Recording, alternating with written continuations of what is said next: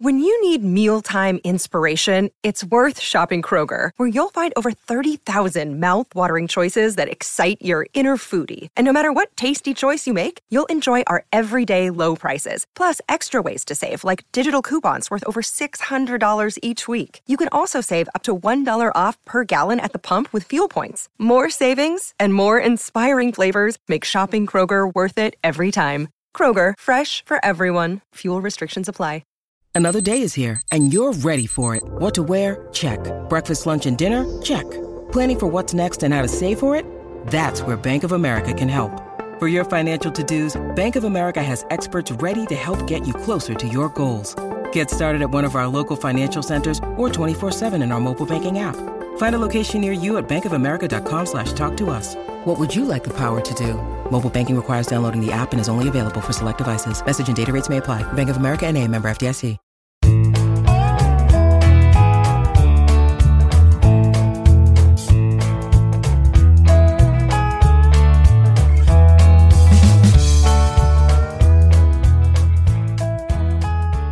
Friday, November 20th, and you're tuned into the Cleveland Baseball Talk podcast. I'm Joe Noga, joined by Paul Hoynes, our tribe beat writer. Hoynesy, it's uh, it's the deadline for clubs to add players to their 40-man roster to protect them from the Rule Five draft. The Indians have five spaces open on their roster, and uh, we could be hearing soon who the Indians will be adding to that 40-man roster uh, in order to protect them. a couple of guys still uh, left over from that 2016 draft, that uh, that wonderful 2016 draft that that keeps producing and and keeps uh, you know uh, giving the Indians some some major league talent. Uh, still some guys from that draft that are, are eligible eligible to to be taken. that might be added to the 40 man by the end of the day. Yeah, you know, two of them obviously Joe and Nolan Jones uh, and Will Benson out. Uh, you know, Jones a third baseman by trade, and, and Benson uh, an outfielder. They were the first and second round picks of of the 2016 draft. That you know, it's given the Indians so you know a bulk of their uh, rotation in in Bieber, Plesac, and Civale. Uh, but these guys have have yet to really. Uh, you know, Jones played Double A in 2019, and Benson hasn't hasn't uh, gotten past uh, high A yet. Right. Uh, I, I, believe Benson played some some independent ball this past season, uh, uh, just to to get some work in. He wasn't at the uh, the alternate site for for very long. I don't I don't believe. yeah. Right. you know, Jones was at the alternate site for most of the the season, the sixty game season and uh, Benson, you know, asked for permission. I think it was in Texas, maybe. I, yeah. Mm-hmm. Yeah, and uh, you know the Indians gave him permission to play some uh, independent ball there, so he could, uh, you know, he he could, um, you know, get stay sharp. You know, he's the number one pick, uh, their number one pick in 2016. They paid him a big signing bonus, 2.5 million, and you know, I guess uh, he, you know he's a guy that came out of high school, 6'5", 220. You know, looks like a power forward almost and um, got a you know big power and big strikeouts, and he really hasn't gotten that, those uh, corralled those strikeouts yet. Right. Uh, he hasn't in, in, those four years. He hasn't four or five years. He hasn't really uh, progressed above uh, high A, like you said. I, I believe when he, he played at, at, Lynchburg, he only hit like 161 in uh, in like 60 some games. Uh, so you know you've got to figure out what you have there, I guess uh, with him. Uh, so putting him on the 40 man would, would really sort of start the clock on him in terms of, you know, this is, this is really seeing what they, they have uh, and determining whether or not he could help it uh, eventually at the major league level. Yeah, I think uh, you know if they don't put him on, I, I would imagine somebody take him, Joe. Right. And uh, you know, they've got a big investment in him. Uh, they've got uh, their, their, rosters at 35 right now, so they've got five spots open. You would think they would protect this guy, uh, and you know another another uh, another player they're expected to uh, protect is Gabriel Arias, the 20 year old shortstop that the Indians that the Indians received as part of the Mike Clevinger deal from San Diego. Right, and and he's a guy. Obviously, the the Indians farm system is flush with shortstops and middle infielders, but this is a guy who would probably rate as one of their higher prospects in, in that regard, uh, in just in what they've received um, recently from from San Diego in the Clevinger trade. Uh, also, I, I believe uh, Luis uh, Oviedo, uh, right-hander, and Carlos Vargas as well, a couple of right-handed pitchers who are, are guys who have uh, you know been ranked among the thir- the top 30 prospects. It's just taken them, you know, either due to injuries or you know, just a, a little bit of slow development, what, whatever it is. Uh, but these are guys that uh, could potentially be, you know, something for the Indians uh, down the road, and, and you don't want to uh, expose them to other teams. Uh, certainly, if other teams have scouted the Indians farm system lately, they know that these guys have value. Yeah, two right-handers. Uh, you know, Oviedo was, you know, left unprotected last year in the Rule Five, and didn't get selected. So you know, people probably have a good good read on him. And uh, you know, our buddy at uh, Cleveland Perspective, you know, uh, had had the big list of you know the Indians players who are eligible for the Rule Five, and uh, I'll just I'll just read a couple names for them. From uh, Brady Aiken, the uh, mm-hmm. you know, which has not worked out very well. The I think the number one number first round pick in 2015. No, not 2015, but just a couple years ago. I don't know if he's retired or not. You know, Juan Hillman, another pitcher who uh, was in uh, the Triston McKenzie class. Uh, Ernie Ernie uh, Clement, you know, who mm-hmm. you know has impressed the Indians the last couple springs with his work in the infield. Jose Fermin, another infielder. Ka'ai Tom, who had a big year in 2019.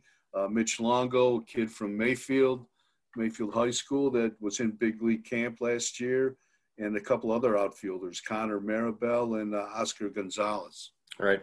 Uh, Alex Call, I believe they, they got him in a uh, a trade. Uh, one of the trades was that the White Sox. They traded uh, Yonder for right. Yeah, Yonder. Yeah, that's right. Yeah, Yonder Alonso. Yeah, right. So so yeah, there are some names on here that uh, you know might interest some other teams. you wrote about Anthony Santander, the the the Orioles outfielder who was the, the the selection uh, in 2016, I believe, uh, a Rule Five guy that the Indians lost. Uh, at the time, they they thought they could sneak him through coming off of a shoulder injury, but uh, the the Orioles did their homework. Yeah, they do. They really did. And and Santander was coming off a big year at A ball. You know, I think he drove in 90 runs that year. Uh, but like you said, Joe, he he had the surgery. They they took a gamble. Um, and left him unprotected, and the Orioles swooped in and got him. And he's, uh, you know, produced some good numbers the last two years as, you know, as a big league outfielder for the Orioles. So, uh, you know, this is a this is a situation where they, they sort of have these five spots to to to use. Uh, you're not really expecting them to go out and, and be adding a lot of free agents right now. So, uh, they can afford to to stack those those five spots up with this these young guys and put them on the 40 man roster. But how many of these guys that are added today could could have an impact, you know, at any time in the next year or two?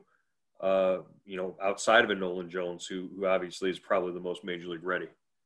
Yeah, I think Jones is the guy, you know, obviously, but I don't think the other four, maybe Arias, you know, I mean, he he's you know he showed some power in a high A last year. What he hit 17 home runs.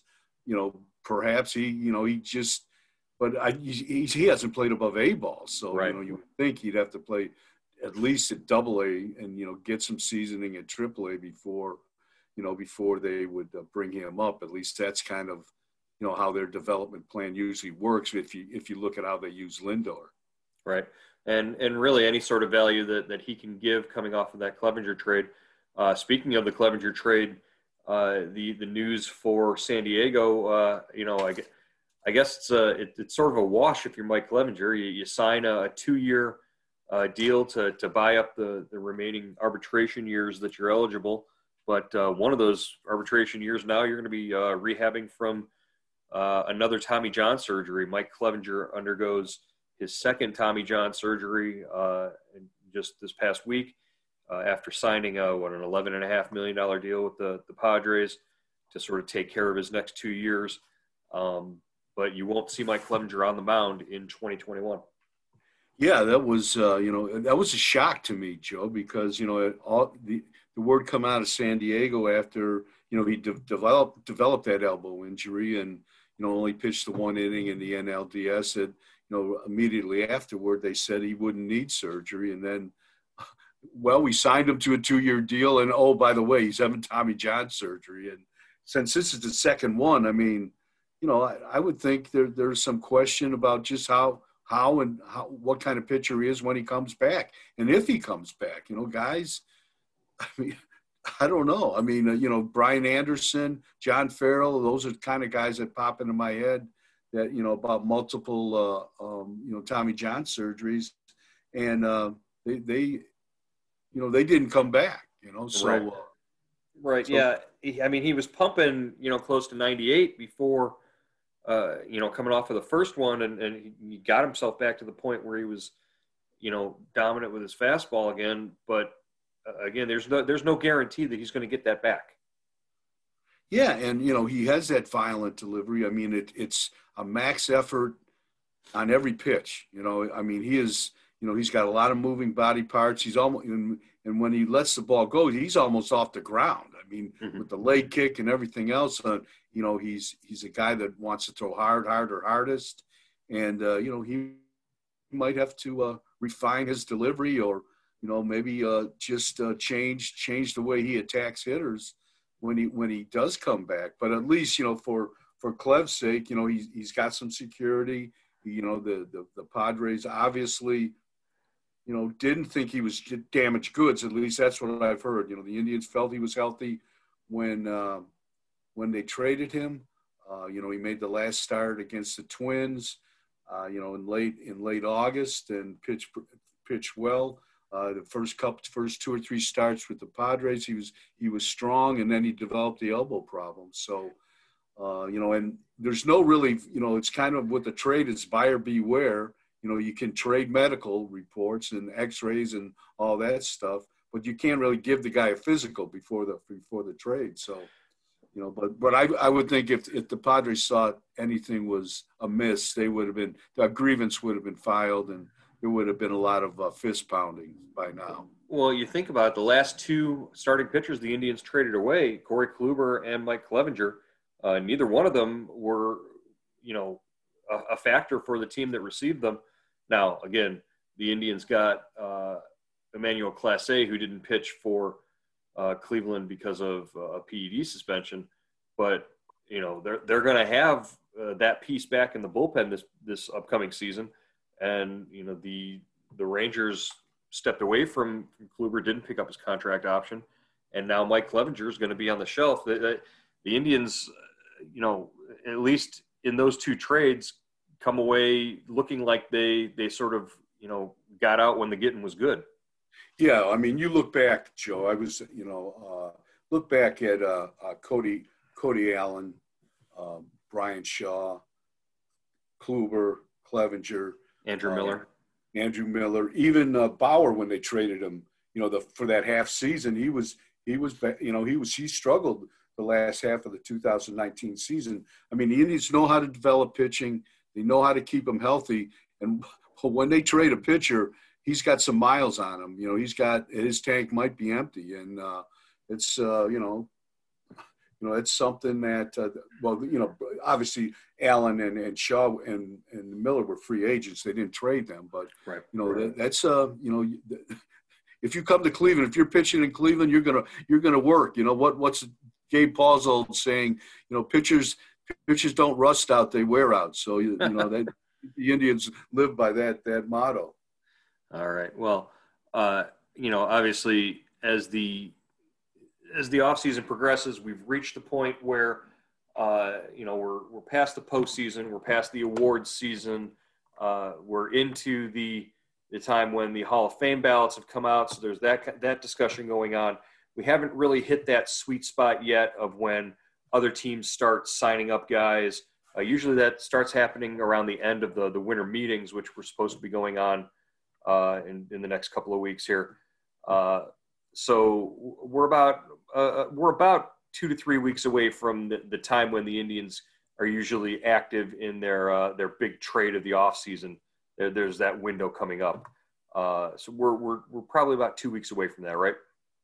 Yeah, you know, and I, you know, obviously they have a guy that they have a guy that, that's going to draw uh, some uh, some attention in Francisco Lindor, uh, and I would think, uh, you know, from all indications, he is he is go- going to be traded. Uh, the question is when and where, and you know, there's been some uh, rumors out there that he may not get traded early, that they may wait, you know, until well into the season well into the off season, and uh, but we'll have to see. I mean, obviously, Joe. I mean, they've been trying to trade this guy for two years. They're talking to talking to you know people that are trying to uh, you know talking about trading him. So they have a pretty good uh, understanding of what's out there, who's interested, and what players are available. So I think once they make the decision, this thing is going to move pretty fast. Right, and you know they probably have are still working through deciding whether or not a, a trade for Francis, uh, Francisco Lindor will include somebody like uh, Carlos Carrasco and, and, try to move his contract as well. Uh, something similar to what Boston did with Mookie Betts and uh, David Price, attaching uh, a high salary and, and, maybe paying a portion of that over the next couple of years with with Carrasco, because as as bad as the financial situation is, you could turn a negative into a positive if you also include Carrasco in a deal, and, and you might be able to sweeten your pot. Yeah, you know, and uh, you know, you just wonder. I mean, uh, yeah, he's. I think he's due to make what 12 million this year. 12. Mm-hmm. I mean, in 2021, 12 million in 2022, and uh, like he's got a club option worth 14 million in in 20 in 2023. So you know that, and he's obviously making the most on the club. Uh, so they, they, there's potential to trade him. I, I, I just wonder. I mean, if if you do that, just think of the starters you've let go. You know, you've let go uh, uh, what a Bauer, Kluber, Clevinger, and then Carrasco, four guys. And do you, I mean, I know they've they've got some depth. They've they've developed good young starters, but can you really cover all those innings? You know, can Bieber and Civale and Plesac and Triston McKenzie and who's next? Who's the fifth guy? I mean, well, you, you, mentioned those guys. Those are the four guys that pitched 200 innings and yeah, 200 strikeouts for them in in what 2018. Yeah, and and uh, who's the kid they just got from San Diego? Uh, Cal. Uh, Cal uh, Quantrill is a is a, a candidate goes for a, in the fifth spot. So. Yeah. All right. Uh, we wanted to, we, we just touched on uh, briefly, but the Hall of Fame ballot uh, is out. Uh, not a really uh, crowded ballot, not a really, uh, you know, exciting ballot, I guess, with first timers this year. does this give Omar Vizquel a chance to maybe jump up and surprise some people, maybe take a spot in, in the, the Hall of Fame class this year with a strong showing? Yeah, I think he's got a great chance to, if not – I don't know if he's going to get he's if he's going to go from what fifty two point six percent to seventy five. I, I, don't. That's a that's a big jump, but I think he's got a chance to to make a big significant gain. Uh, you know, like you said, Joe, the new class. You know, no no really first ballot guys. Guys like uh, Mark Buehrle, AJ Burnett, uh, uh, Michael Cuddyer, Dan Haren, LaTroy Hawkins, uh, Tim Hudson, Torii Torii Hunter you know that, that a group of players like that. I mean, those are good players, but but not great players. Nick Swisher is in there. Nick Swisher Nick was very all, he was very excited to be included on the ballot.